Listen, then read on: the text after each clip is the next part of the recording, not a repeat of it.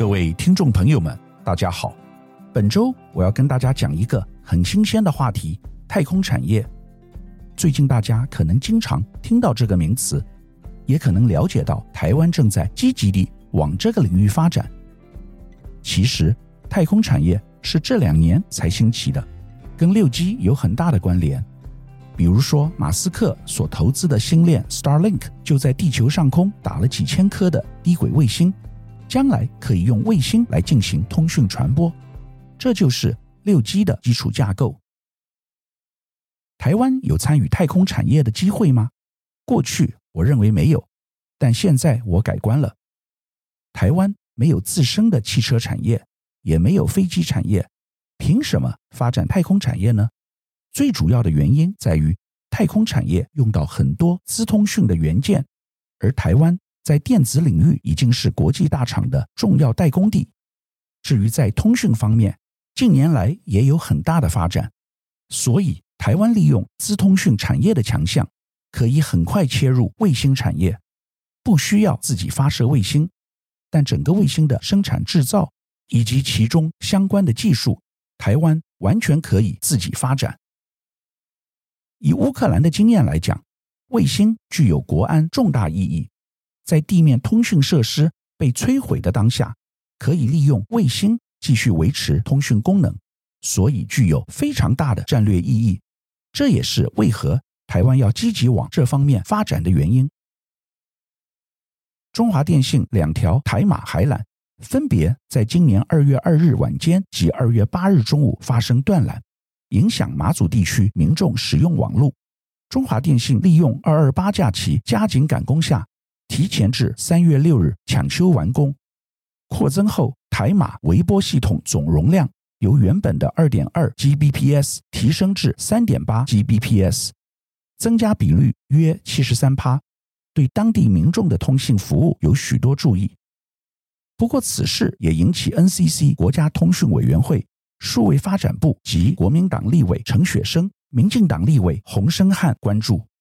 同时也引发。若台海发生冲突，北京恐将锁定台湾对外的海底电缆为目标的忧虑。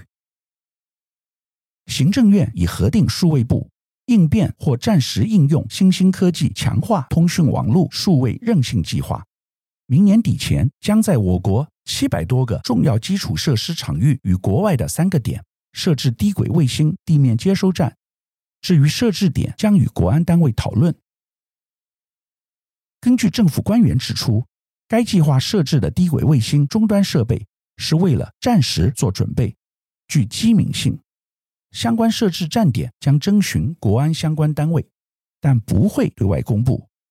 不过，设置原则已出炉，包括学校、医院、消防局、警察局、避难中心等。据估计，全国有六千八百八十二个基础设施场域。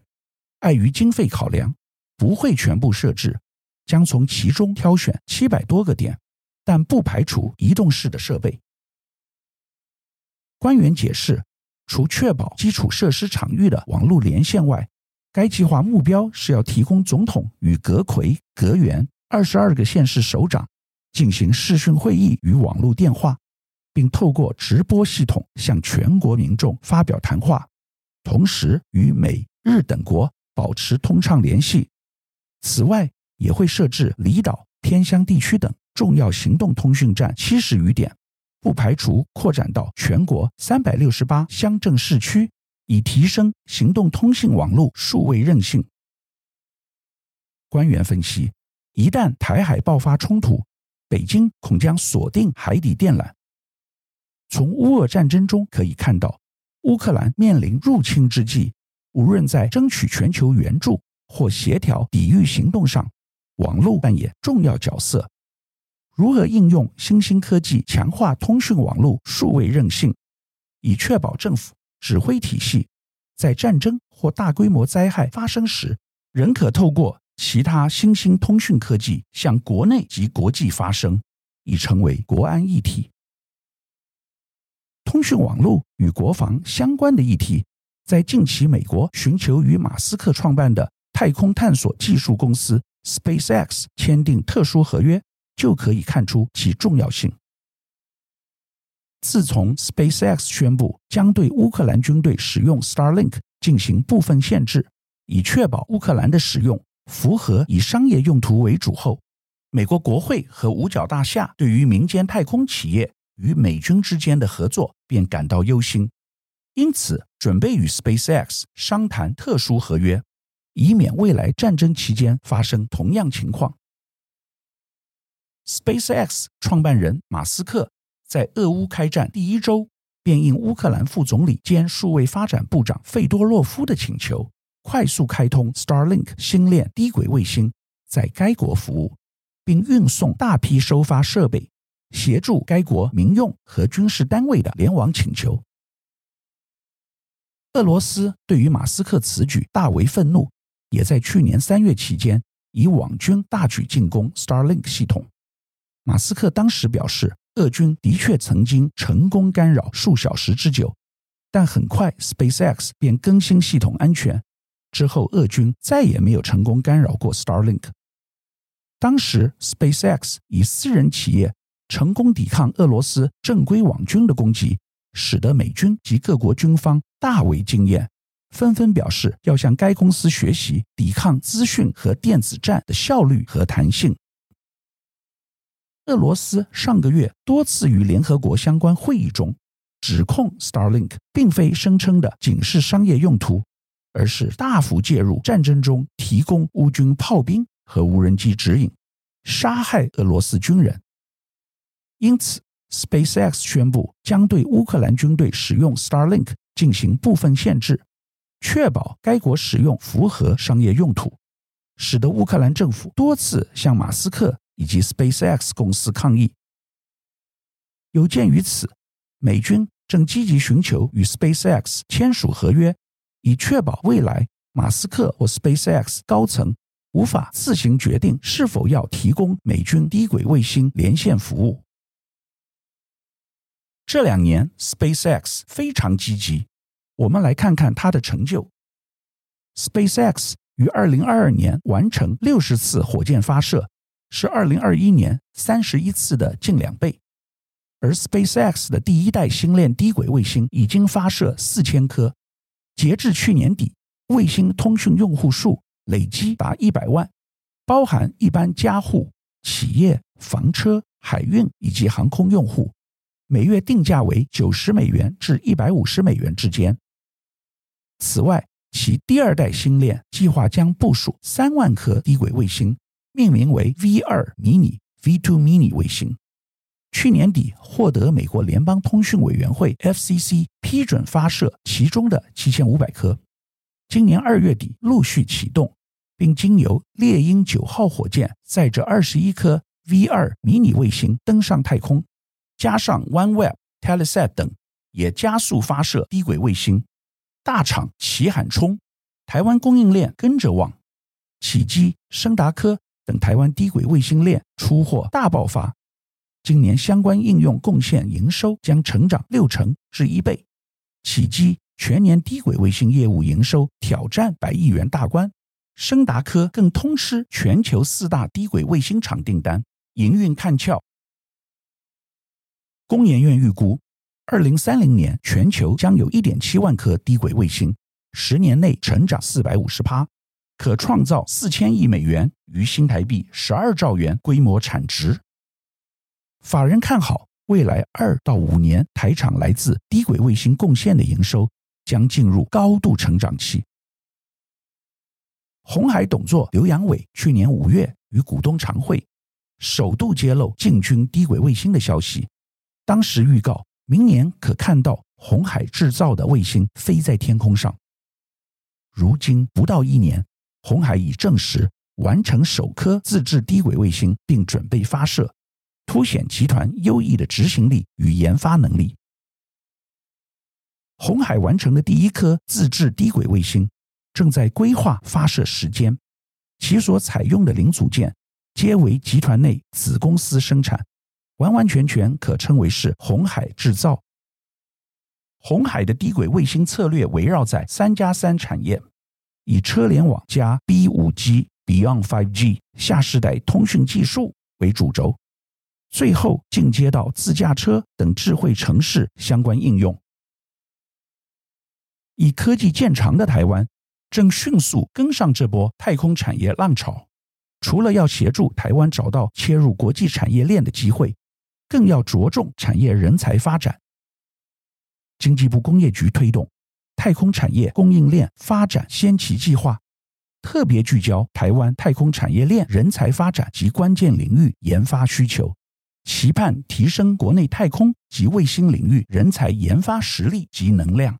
为台湾未来太空产业发展机会与动能打下良好的基础。根据统计，二零二二年全球卫星产业总产值将达两千九百五十亿美元，再加上全球卫星发射数量连年提升，预期二零二一年到二零三零年每年发射将超过一千七百颗卫星，无论是在发射端、接收端或是服务端，都有十分庞大的商机。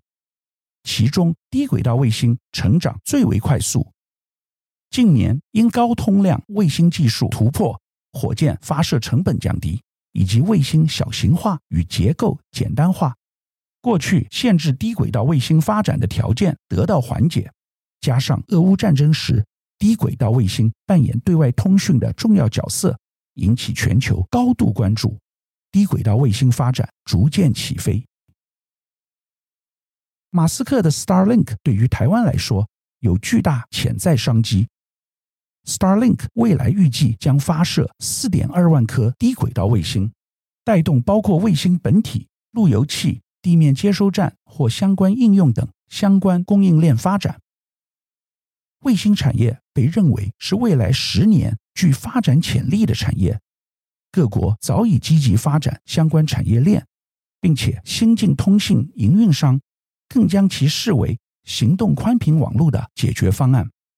低轨道卫星与五 G 兼容互补，必将成为未来六 G 时代重要的一环。台湾面对大量的发展需求，除了需要更先进的技术匹配，也需要更多的在职人才一同发展。太空及卫星产业包含卫星本体制造、发射、地面设备及应用服务等。四大发展领域，其中地面设备产值估计达一千三百五十三亿美元，占全部的五十趴。这都是台湾可以发展的部分。国家太空中心在今年一月一日正式改制为行政法人，直接隶属于国家科学及技术委员会，于一月六日举行揭牌典礼，由蔡英文总统亲自主持。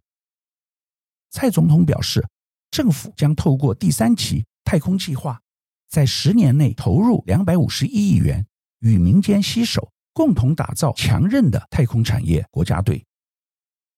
蔡总统表示，国家太空中心正式改制为行政法人，是推动太空产业发展非常关键的里程碑，让发展太空产业的能量更加完备，为太空产业打造更完善的练兵场。也让台湾的厂商能取得更完整的飞行履历，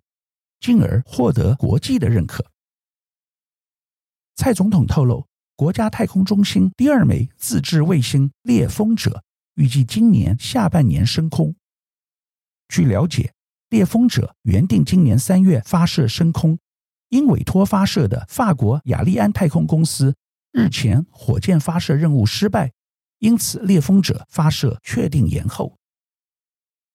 国科会主委吴正忠致辞时表示，台湾的太空产业虽然在这两三年急起直追，但全世界太空产业真正进入商业范畴也是近三四年的事情。台湾有坚实的 ICT 实力与相关技术，尤其是台湾拥有制造精密晶片的技术，绝对能在国际扮演关键角色。国科会将与数位部、经济部、教育部等部会携手合作。太空不只是科技技术研发，更是产业的未来。二零二三年，国家太空中心升格行政法人后，首要之务就是筹办台湾首家民营卫星系统整合公司，补齐太空供应链最后一块拼图，渴望带动产业战力升级。国家太空中心正在筹备一家卫星系统制造公司。国家太空中心主任吴宗信在展会中向媒体揭露这项计划。如果没有意外，二零二三年国家太空中心的组织架构重组，重组后会设立一个太空事业处，约一年半后就会分拆独立成为一家卫星系统制造公司。太空的供应链正在进入一个战国时代，国际大厂募集可观资金，都是为了抢食此一商机。预估未来五年是卫星的快速部件期，在天空的空间占满了以后，就没有位置了，所以必须先占先赢。有鉴于此，台湾这几年编列给太空产业的预算快速成长，二零二一年约二十一亿元，二零二二年约四十亿元，今年预估至少五十三亿元。如果再加上跨部会，包括经济部、工业局。中小企业处等会接近七十亿元。台湾历史上没有看过政府对同一项目预算增加这么猛、这么迅速，因为不追也不行了。国家太空中心主任吴宗信如此满怀信心地说：“以台湾过去在 ICT 资通讯产业累积的丰厚底蕴，再加上国家持续加码投入资源。”还有不久的将来要成军的卫星系统制造公司，他认为台湾在太空产业不会输给韩国。政府可以比照当年成立台积电成功的经验，出面协调整合产学研界的技术与资源，并承担企业面临的资金需求与风险。待其茁壮后，就可成为台湾太空产业的领头羊。带起整个供应链生态与产学研能量。所谓台积电模式，是因为当年没有人想投资台积电，最后由行政院开发基金、国发基金前身，走行政院专案核可路径，以扶植产业、国家政策方向为考量，投入新台币二十二亿元认股，持股逾四十趴，成为原始大股东。对此，国泰投信董事长张锡在去年举行的台湾太空产业发展与商机研讨会中指出，提到太空产业一定要从目前正在大幅发展的电动车开始讲起，因为电动车的发源于五 G 时代，资料传输或反应速度要够快，才不会让车开到一半没有讯号，而电动车供应链在台湾已有供应链。未来，当太空产业得以让收发讯号变得更为及时，并从 OEM 转为 ODM 后，台湾一定吃得到这个商机，也势必会成为兆元产业。张琪表示，目前电动车产量虽然还没有这么大，但到了二零二七年以后，相关服务将会越来越广，从电动车到低轨卫星息息相关。如最快将硬体设备与电动连作串联的 SpaceX，也早已看中商机，提前布局。台湾的太空产业以地面设备的产值最高，复合成长率甚至达到每年二十趴。因此，在台湾未来将因产量大幅提升的关系，出现低轨卫星概念股。而目前台湾有不少厂商都在鸭子划水，默默进行相关研发。张琪也提到，在未来三五年内，太空产业将提供很多机会，台湾也不会只做基地台的制造，在产值持续增加的状况下，其商业模式及潜在的利润相当具有潜力，也是台湾目前正在发展推动的重要产业。立法委员同时也身为台湾与亚太国会太空联盟召集人的钟嘉宾。对于台湾的太空产业也提出见解。他说，像是新加坡因为其航运业发展而衍生出各种金融服务及相关服务设施，得以建构成为新加坡的国家发展基础，成为金融巨人。在未来，台湾也可以利用自身的优势，发展出太空港，从新的商用火箭开始做起。如果达成定期发射卫星到太空以后，犹如货运的定期航班一样，太空港周边各种运输、金融服务甚至是高所得人才带来的零售服务业成长，都是未来台湾发展太空产业后可预见的商机与机会。另外，由于低轨卫星的寿命最多只有三到五年，因此需要不断地发射新的卫星来替代，再加上卫星遥测等领域，太空产业的产值成长率相当高，这也表示投资的收益很大。本周我们探讨太空及卫星产业，从卫星的起源、马斯克所投资的星链 Starlink 谈起，以及台湾在这个行业所可以参与的布局，做了一系列分析。台湾不止红海，还有很多其他资通讯大厂，目前都在积极地往这方面布局。而台湾政府为了因应未来的国安危机，也将国家太空中心改制。成为一家独立的卫星系统整合公司。我不敢说台湾太空卫星公司将来会不会变成台积电，但至少是可以期待的。让我们一起努力。以上是本周我为您分享的趋势，感谢收听奇缘野语。如果喜欢我的分享，希望大家能够订阅、下载，以后直接收听我们的节目。另外，如果您想要留言，与我分享您的心得，或是想要听什么样的新闻分析，欢迎到我们的脸书智门 Smart Gate 留言，或是私讯给我。欢迎大家推荐给你的亲朋好友们，邀请大家一起收听。那我们下集再见喽，拜拜。